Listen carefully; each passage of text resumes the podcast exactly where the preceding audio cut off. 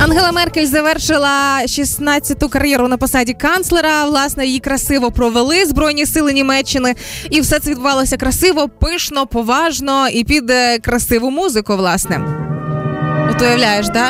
Е, Ангела Меркель на рівній спині сидить всі е, навколо неї її заступники, вартость, вся почесна. Але тепер прийшла пора покликати фахівця. Я, подожди, я читал, что она под ракешник уходила. Это разве не ра- ракешник? Тут До ракешника дійдемо. А, хорошо, хорошо. Что нужно сделать? Фахівця позвати. А, э, эксперт. Я тут.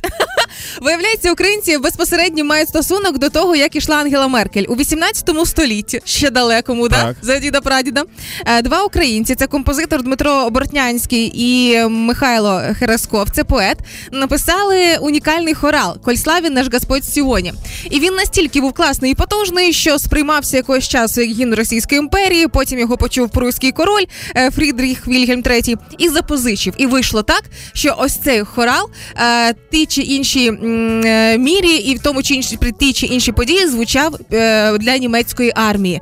І став саме зараз у сучасному світі, ось саме ця музика написана українськими людьми.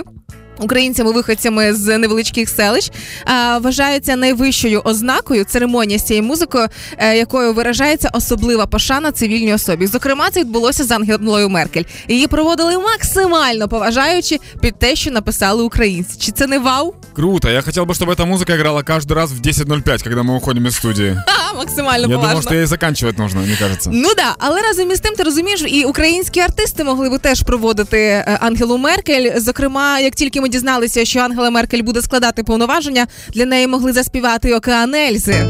Така, як ти, буває раз Як- на все життя. Як вона захищала інтереси України на європейській арені? Це ж вражаюче. Інколи так президент не заступався за Україну, як Ангела Меркель. Ця жінка тримала е, рівні спини всіх чоловіків в Європі. Але разом із тим е, Віктор Павлік теж міг красиво попрощатися з Ангелою Меркель, залишившись красиво е, друзями, гарними знайомими і маючи спільну гарну історію. Ні обіцянок, так сказала, будто не мутили. Остаться друзьями, хорошую историю и так далее.